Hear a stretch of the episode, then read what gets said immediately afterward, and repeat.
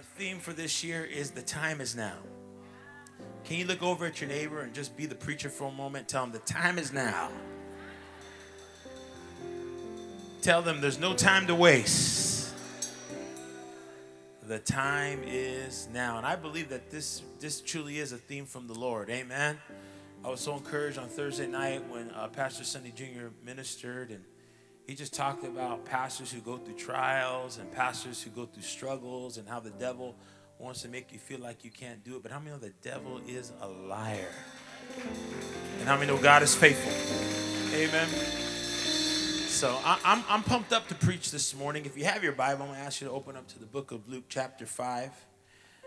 I also want to welcome all of our first-time visitors. Those of you who are here for the first time visiting, or you're here checking out the church, welcome. And also those of you that are here and you haven't been to church in a long time, and somehow things have happened in your life, and you know, you've been on a little bit of a bunny trail. Well, we want to welcome you back. Amen. Welcome you back. Luke chapter five. I believe God's going to speak to everybody today. Let's just look at verse four.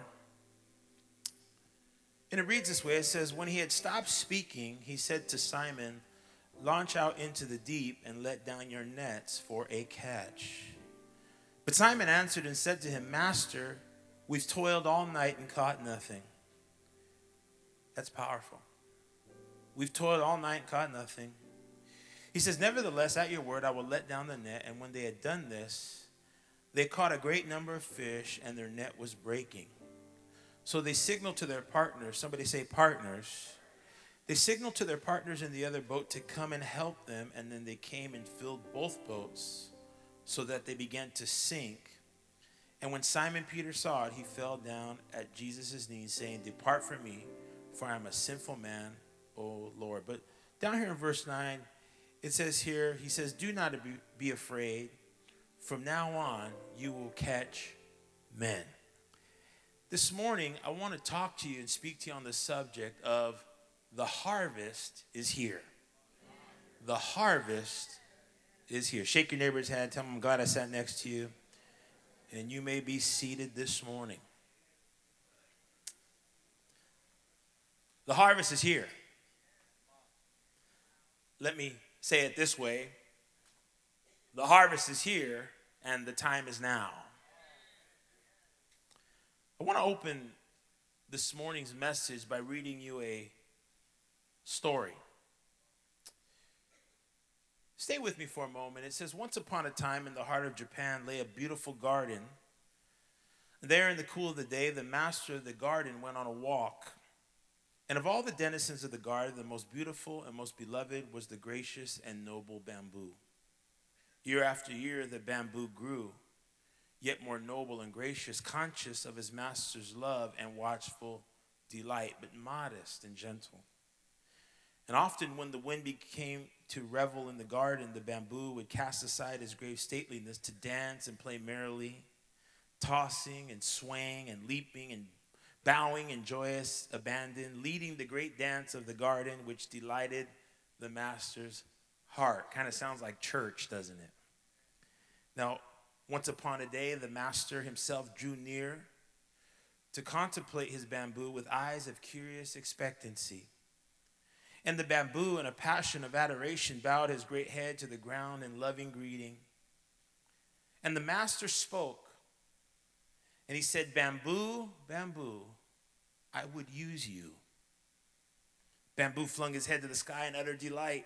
The day of days had come, the day for which he had been made, the day to which he had been growing hour by hour, the day in which he would find his completion and his destiny. His voice came low and he said, Master, I'm ready. Use me as thou wilt. Bamboo, the master's voice was grave. He said, I would have to take you and cut you down. A trembling of great horror shook the bamboo. He said, cut me down? Master has made me the most beautiful in all the garden, and cut me down? Oh, not that, not that. He said, use me for thy joy. Use me for the glory. Oh, master, but don't cut me down. Beloved bamboo, the master's voice grew graver still. He said, if I cut you not down, I cannot use you. The garden grew still. Wind held its breath. Bamboo slowly bent his proud and glorious head. And there was a whisper. Master, if thou cannot use me other than to cut me down, then do thy will and cut. Bamboo, beloved bamboo, I would also have to cut your leaves and branches from you also. Master, spare me, cut me down, and lay my beauty in the dust. But would thou also have to take from me my leaves and my branches also? Bamboo, the master said, if I cut them not away, I cannot use you. The sun hit its face, a listening butterfly glided fearfully away, and the bamboo shivered in terrible expectancy, whispering low, Master, cut away. Bamboo, bamboo, I would yet have to split you in two and cut out your heart. And if I do not so, I cannot use you. Then the bamboo bowed to the ground, Master, Master, then cut and split. So the master of the garden took the bamboo and cut him down and took off his branches and stripped off his leaves and split him in two and took out his heart. And he lifted him gently, carried him to where there was a spring of fresh, sparkling water in the midst of his dry fields. Then he put one end of the broken bamboo in the spring and the other end in the water channel in his field. And the master laid down gently his beloved bamboo, and the spring sang welcome, and the clear, sparkling waters raced joyfully down the channel of the bamboo's torn body into the waiting fields. And then the rice was planted. And the days went by, and the shoots grew, and the harvest of rice came. In that day, the bamboo, once so glorious in its stately beauty, was yet more glorious in his brokenness and humility. For in his beauty, he was life abundant. But in his brokenness, he became a channel of abundant life for his master's field.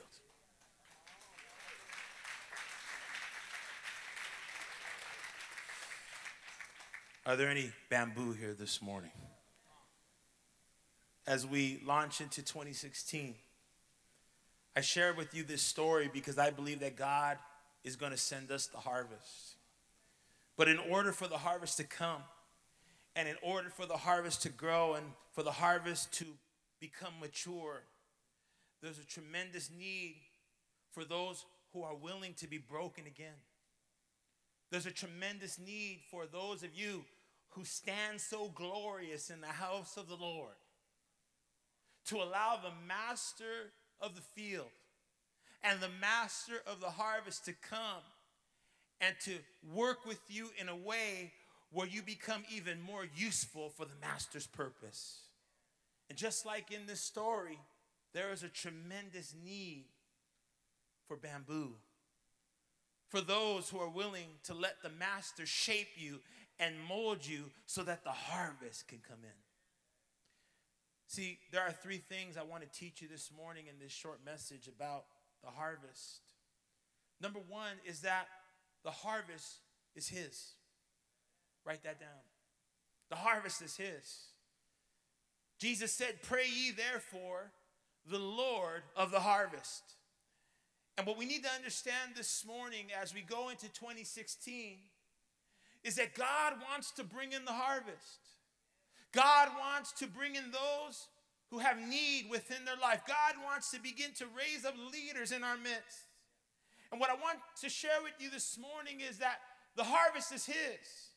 And Father God right now is in heaven, and he's looking down on us, and he's preparing the harvest. He's getting the harvest ready. And why is he preparing the harvest? It's because he cares for the harvest. He cares about the harvest. And he wants people like you and I, watch this, to go to him for the harvest.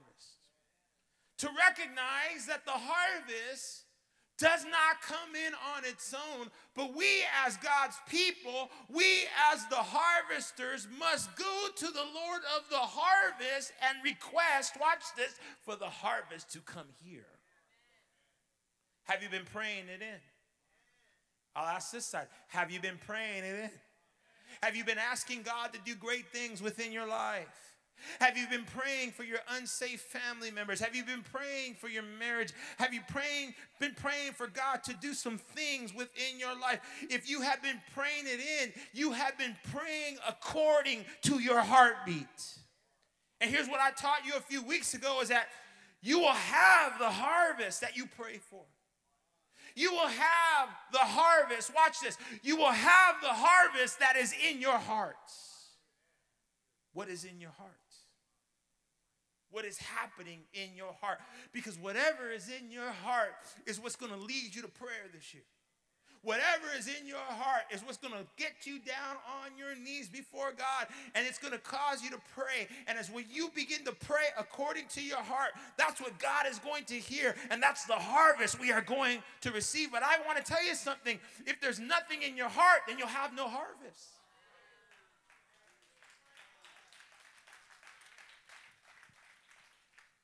See, when we pray for the harvest, we must not only pray according to our heart, but I want you to hear this. We must pray according to the heart of God. Why? Because the harvest belongs to him. We've got to pray according to the heart of God.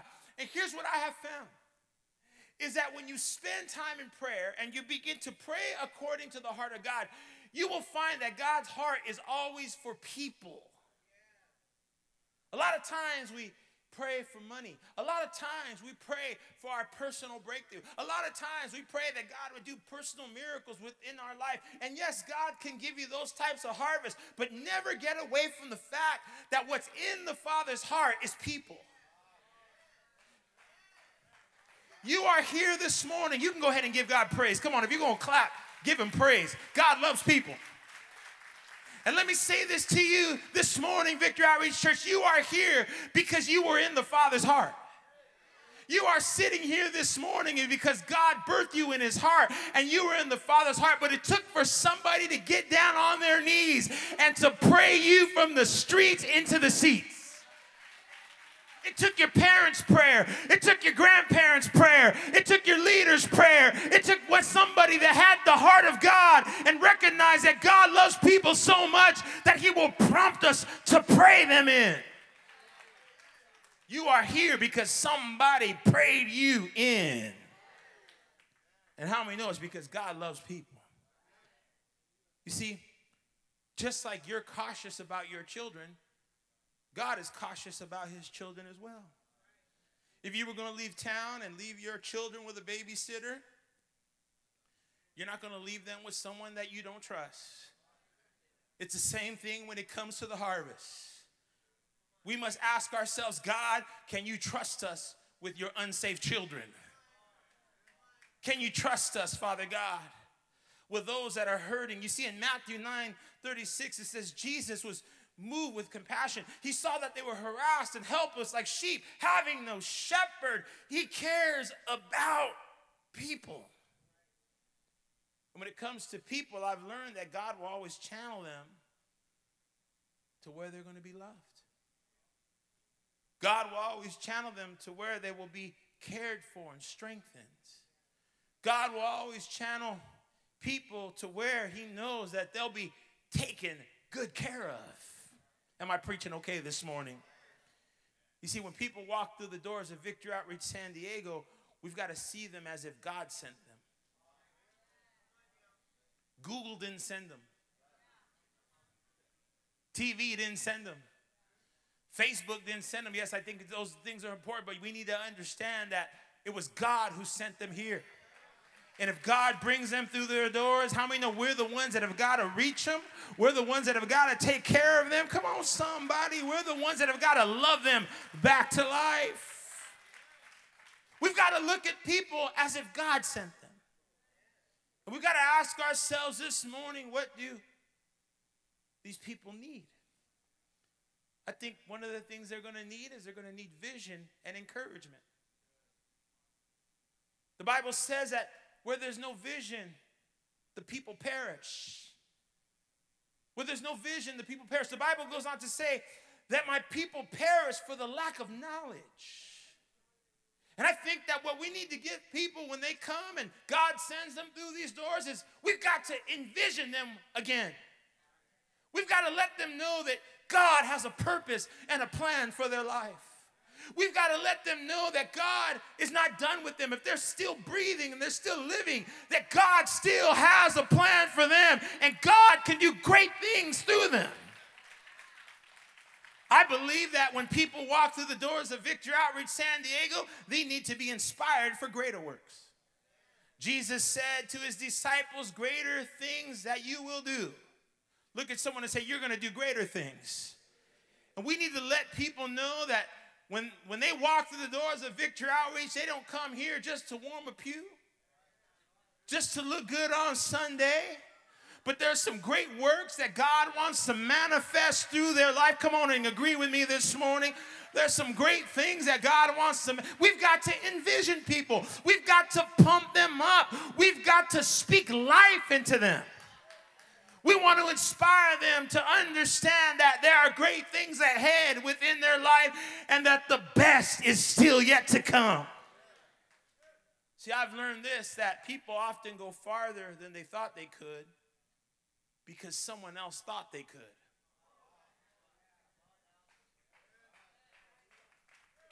Should I say it again? You should tweet this. You should put this on Instagram. People often go farther than they thought they could because someone else thought they could. It took for someone to come into their life and let them know that God's not done with you. It took for someone to, to get out of their comfort zone and get into their life and begin to blow some wind underneath their wings. See, my job is not to stand behind this platform and put you down every week. My job is not to stand up here and to use the word of God to get you to see where you've gone wrong in your life. Yes, there'll be times when you'll see that, but my job as a pastor and my job as a preacher and my job as a leader is to blow wind underneath your wings. Some of you need to understand that you're not called to be a duck. You're called to be an eagle, and God has called you to rise up on eagle's wings, and all I'm doing every Sunday is blowing, baby, blowing the Holy Ghost under you, letting you know that this is your year, letting you know that you're going to take it to another level, letting you know that you can do it, letting you know that no weapon formed against you shall prosper, letting you know that you're the head and not the tail, above and not beneath. I just came to church to blow under your wing. That's the type of leaders we need at Victory Outreach. Not leaders that are always putting themselves down and putting others down with them. We need leaders that are going to blow under somebody's wings today, that are going to bring life. Somebody say, bring life. And I came to tell you, I believe this is your year for you to rise up. I'll say it again. This is your year to rise up. This is your year to defy the odds. This is your year to come out of that stuff that you've been battling. This is your year to come up a little bit higher. This, if you're sitting in the back row or in the middle or you're just kind of coming in today, I came to let you know you're here for a reason. God says you're going to another level. He's going to take you higher than you've ever been before. Just open up your wings and let the Holy Ghost do what he wants to do. Woo! Someone say, now's the time. They also need not only vision and encouragement, but here's what I also believe is they need discipleship and coaching. Are you hearing me today? It's not enough just to give vision. But when God sends us people, we need to walk them through the process. There were three Hebrew children in the fiery furnace, but how many know they weren't there alone? How many know Jesus came down and walked with them? And we need some leaders this year. They're not just going to envision somebody and walk away, but you're going to walk with them. You're going to walk with them through their growing pr- process. You're going to walk with them through their growing season. You're going to walk with them through what God wants to do within their life. Understand me when I tell you, to get to the place God wants you to be, we've got to be coached. Sometimes we don't need a little bit of coaching. Sometimes we need a lot of coaching. Come on, wave at me if you know what I'm talking about. See, I, I, I know that, I know the pa- I know the church I pastor. I know the people I pastor. I know I've got a young church, a good-looking church. You got a lot of swag. But, man, you need a lot of coaching. Because God didn't call you to this church just to show you how, show you how to dress. He didn't send you to this church just to show you how to talk and to get blessed financially. He's got a plan for you. And even though I know you feel like the man, you're not the man yet. Or you feel like the woman, you're not the woman yet. There's still some coaching that needs to be. Come on, somebody, help me preach this thing this morning.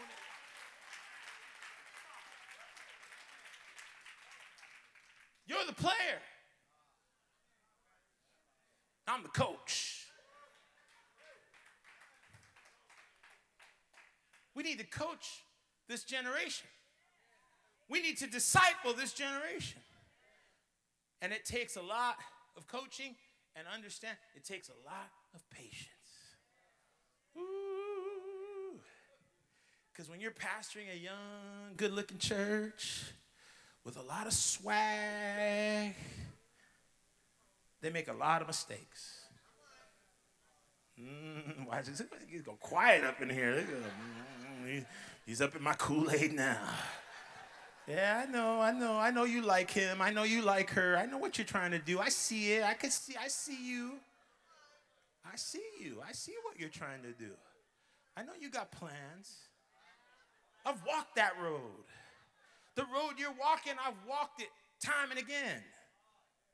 I've been down the road you've been. We have pastors and leaders in this church that have walked the road that you're trying to walk right now. And we've climbed the mountains that you're trying to climb right now. And we've stood on the hills that you're trying to climb right now. Wouldn't it be wise to get under a leader and say, coach me and help me not to make the same mistakes that you once made within you? Wouldn't it be wise to come under some of these men and women in the front row and say, this is my year, but I need you to coach me. I need you to show me. I need you to teach me. I... Don't just pray for me. Speak it into my life. Don't just pray for me.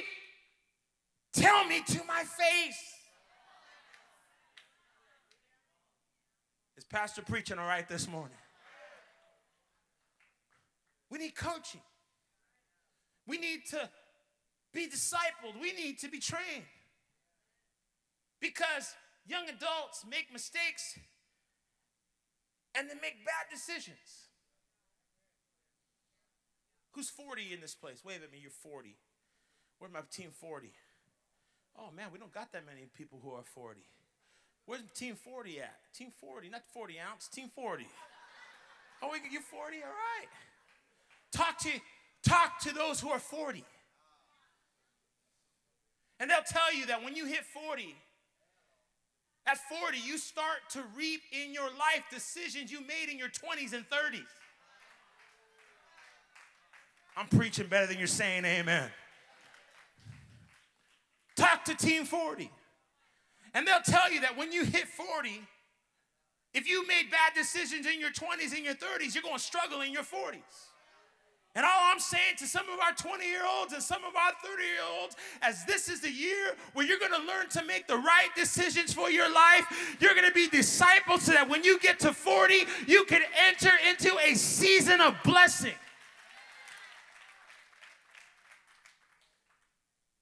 I'm going to just pull back because I want to just preach on on this point. But tell your neighbor, it's time to get coached. Here's, this is your year to get better. This is your year to grow. And I want to say something to you, to my young adults this morning. If you make a mistake, don't feel, feel bad, but don't feel too bad because I already knew you were going to make a mistake. But don't backslide. And don't leave the church. And don't say, oh, man, I messed up. No, no, no, no. You, you messed up. I know you messed up, but I knew you were going to mess up anyways because you're, you're, because You're you. Come on, somebody. Just stay in the potter's house. Stay on the potter's wheel and let God. Woo! I'm preaching better than you're shouting in this place. Stay in the house. You don't disown your children when they spill milk. Tell your neighbor, stay in the house. And that's what the third thing we need is we need, they need care and concern. If we're going to reap the harvest this year, they not only need vision and encouragement, discipleship and coaching, but they need care and they need concern. Did you know that Pastor Al owns, without exaggeration, did you know that Pastor Al owns fourteen iPhones? I own fourteen iPhones, people. The other day I found a box for a three G, and it had a charger in there, so I snatched that charger quick. I own a lot of phones. You know why I own so many iPhones? Because when I was young and dumb, when one of the phones broke, I just went out and bought a new one. Come on, somebody. And lately, my kids are becoming teenagers, and they're trying to trick me. Every time their screen cracks, that I got to go out there and get them an upgrade. That's a lie from the pits of hell. I ain't doing that. I told them, you crack your phone, you, you got a cracked phone. That's all you got.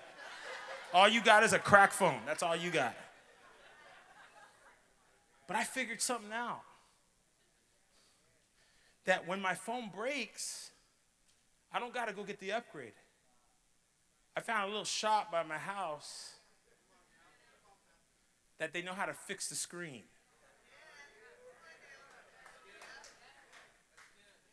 See, there was a generation in the church, there's a few of them here today, that when they were growing up, they knew how to fix stuff. Come on, somebody. When their Star Wars action figure's arm fell off, they didn't throw away Luke Skywalker. They went out and just put the arm back on, right, Chris? You might have lost a lightsaber, but you were, like, still playing with it. Come on, somebody. When their car broke, they didn't get rid of it. They knew how to go to the auto parts store. And they looked through that little manual and said, I need me a carburetor. Come on, somebody. That's why your grandpa and them, they all had a bunch of cars in their front yard, right? Because they knew how to fix stuff. When the T V broke, they didn't go buy a whole brand new T V like some of you guys, ah, T V broke, gotta go buy a new one. No, no, no, no, no, no, no. They take that thing to the repair shop. And if they were even more handy, they opened up the back of that T V and they began to, come on, somebody. But this generation, they don't know how to fix nothing. Yeah, I'm talking to some of you twenty-year-olds and thirty-year-olds and maybe even some of you forty-year-olds. You don't know how to fix nothing. When something breaks, you throw it away. Yeah, that's why you're over at Best Buy every other week and all these other places online trying to get, to get new things, and then you wonder why you can't give to the Lord. You're always broke. I'm trying to help somebody. But sometimes we do that with people.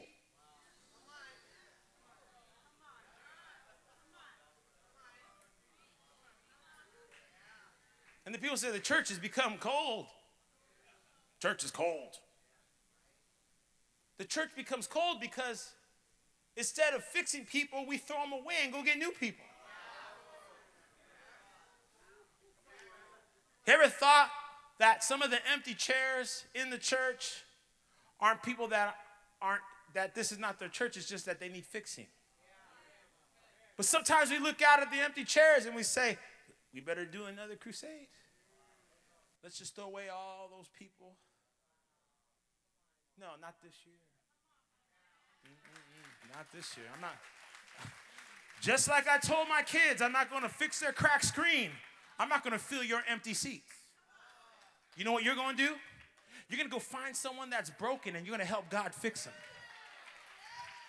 You're going to get out of the Starbucks and get out of the Denny's and get out of that taco truck, and you're going to go seek out somebody that's already saved, but they're having a tough season, and you're going to bring them back to church, and you're going to train them in the things of God, and you're going to build them up like never before. We're going to see that harvest come in. Come on and clap if you feel this is from God this morning. So the first thing is that the harvest is His. The second thing we need to understand, and this is where it may get a little bit tough, is that the harvest is heavy. Tell your neighbor, it's heavy. Woo. The Bible says in Luke that when Jesus told Peter to throw out the nets again, He said, launch out into deep, cast the nets. The Bible says that there was such a catch.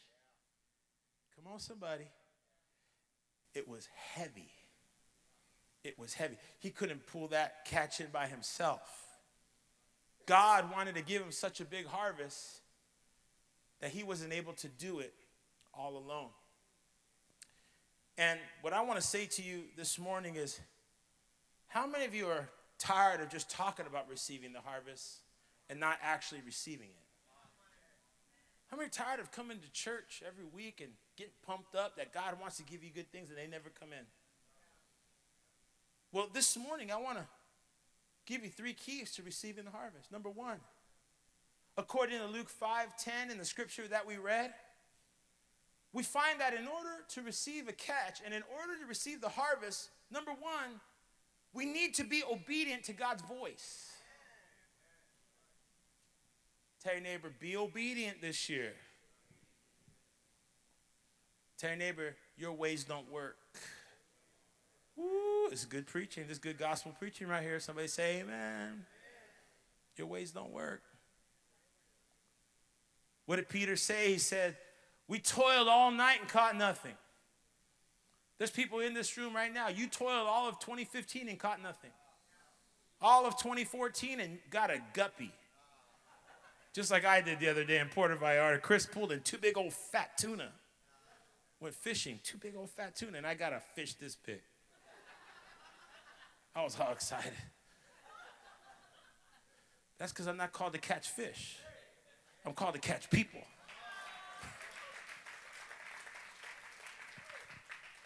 But tell your neighbor, your ways don't work. Peter said, we fished all night. We toiled all night and caught nothing. And Jesus said, cast your net on the other side. And then Peter said to him, he says, nevertheless, at your word, I will do it. Because you said it, God. Because you're telling me to do it. Because you're giving me the direction. Because you said it. Because it's in your word. Because the pastor's preaching the word to me every week. Because my Bible study leader is preaching the word to me every week. Because in the home, they're giving me the word every morning. I don't know if it's going to work, but because you said it, Father God, I will do it because you said it. The Bible says he did what he said, and the harvest came in. Before you can have your harvest, San Diego, you need to have your obedience. Before that harvest could come in, you've got to learn to walk closely to what God is asking you to do. The second thing is we not only need obedience to God's voice, but we need to be strong spiritually. We need to be strong spiritually because the harvest is heavy. Understand me when I tell you that the things you're asking God for are not easy things. You've got to be strong. You've got to be prepared. I talk to families that say, I'm praying for my kids to get saved. I'm praying, but, but, but what is your house in order? Is your marriage in order? How can you ask your kids to come to church every week when you're not even here every week? You can ask something from God, but understand whatever God gives you is going to be heavy. And you've got to make sure that if you're going to receive what God has for you, you have to be spiritually ready. You have to be spiritually, ooh, this is good gospel preaching. You got to be strong. Tell your neighbor, get stronger. Because if you're not strong, what God gives you might sink your whole ship. The Bible tells us that we've got to be strong. What do we see about Peter? We see that Peter not only moved in obedience, but watch this, he moved in faith. And if we're going to receive the harvest, we've got to understand we've got to move in faith. We've got to move in spiritual strength. It takes faith to believe again. It takes faith to try something a second time. There's some of you here this morning, you haven't been to church in a long time. It took a lot of faith for you to get here, but to come back on Wednesday is going to take even more faith. It takes faith to do something when you don't feel like doing it. Oh, I'm preaching. It takes faith to pray when you don't feel like praying. It takes faith to worship when you don't feel like worshiping. It takes faith to sit in the church service when you feel like everybody's watching you. But understand, if your harvest is going to come in, you've got to move in a spirit of faith. Tell your neighbor, faith. He said, we've been fishing all night. I've been, I just untangled my nets. And these are not big old fat rope nets. These are little fine fishing nets. I just entangled all my nets. I just worked for two hours to untangle these nets. And you're asking me to cast out again and launch out. I just came in from the deep. Man, we were on that boat the other day. But listen, being on water's tiring. You come back dehydrated. You got a nice little tan, but you're dehydrated. You're tired. They were tired. Jesus said, go out to the deep and do it again. That takes faith. To do what God is asking you to do when you're too tired to do it. But what were the results? They received a record-breaking harvest. What am I saying to you? This is your year. Where you're, if you're obedient and moved by faith, this is your year where your harvest is going to come in. The time is now.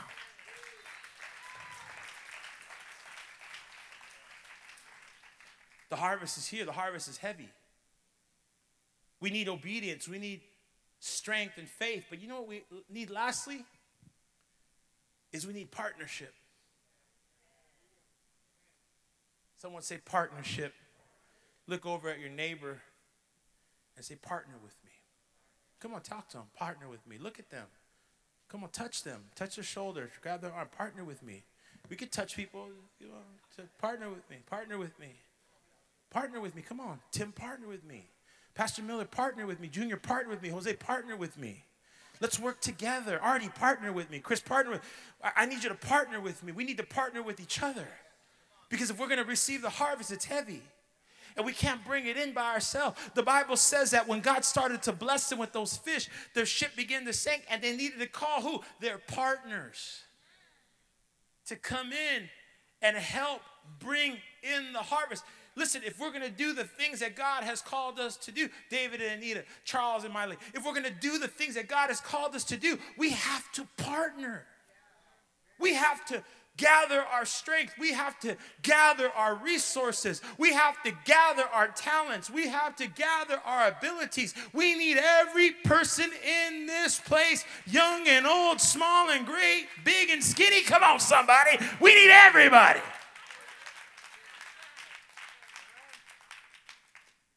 I saw this on Facebook. I don't like to preach from Facebook, but this was too good. It said, teamwork makes the dream work. I think that's got to be our theme this year. Say, teamwork makes the dream work. That's powerful. What a slogan. Teamwork makes the dream work. That means we've got to be a team. We've got to work together. What does that mean? That means we've got to put down our petty differences. Ooh-wee. We got to put down those little beefs that don't even matter. It's not even beef. It's baloney. And we got to put that baloney to the side. Can I hear an amen? And we've got to squash something, because God has called us to work together. And when we begin, come on and help me preach this this morning. When we begin to work together, that's when God says, now I can send you my children. I can send you the harvest, because you're working together to do what I have called you to do. Those little petty arguments and petty competitions. Well, she looked at me. She wasn't even looking at you, man. She was looking at the person behind you, and you're all mad. You, well, yo, you don't know. Yo, you don't know. No, I know. Trust me, I know. You know how many funky people I've had to work with in my life? You know how many leaders I've had in my life? I tell people all the time, I've been under the good, the bad, and the ugly. Some of you married people, you look at each other and say, let's, let's do like Al Green said. Not Al the preacher, Al Green, who's also a preacher. Say, let's stay together, loving you whether, ever. Times of happiness. Oh, come on, somebody. You know what it is. Come on, Victory Outreach. Come on, leaders. Come on, people of God. Let's stay together. Let's work together. Oh, come on and clap. Come on and praise Him. You can stand and clap. Just give Him a big praise, and we're going to work together. We're going to bring in this harvest together. Come on, we're going to pack out that men's home together. We're going to open up another men's home together, buy a bigger house together. Come on, we're going to fill up a few of these little seats in the back at eight thirty together. Come on, let's work together. Let's work together. Last, last point. Be seated. I'm done.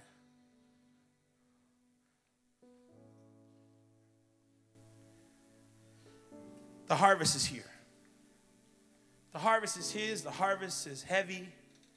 But the harvest is here. How many know there's potential? How many know we got what it takes? How many know the people are out there? How many know all we got to do is just make a little move and it's going to happen? Jesus told His disciples, don't say four months and then the harvest. Don't say four months. Don't say, well, Pastor, when, you know, when I stop fasting, I will hit the streets. No, no, no, hit the streets now.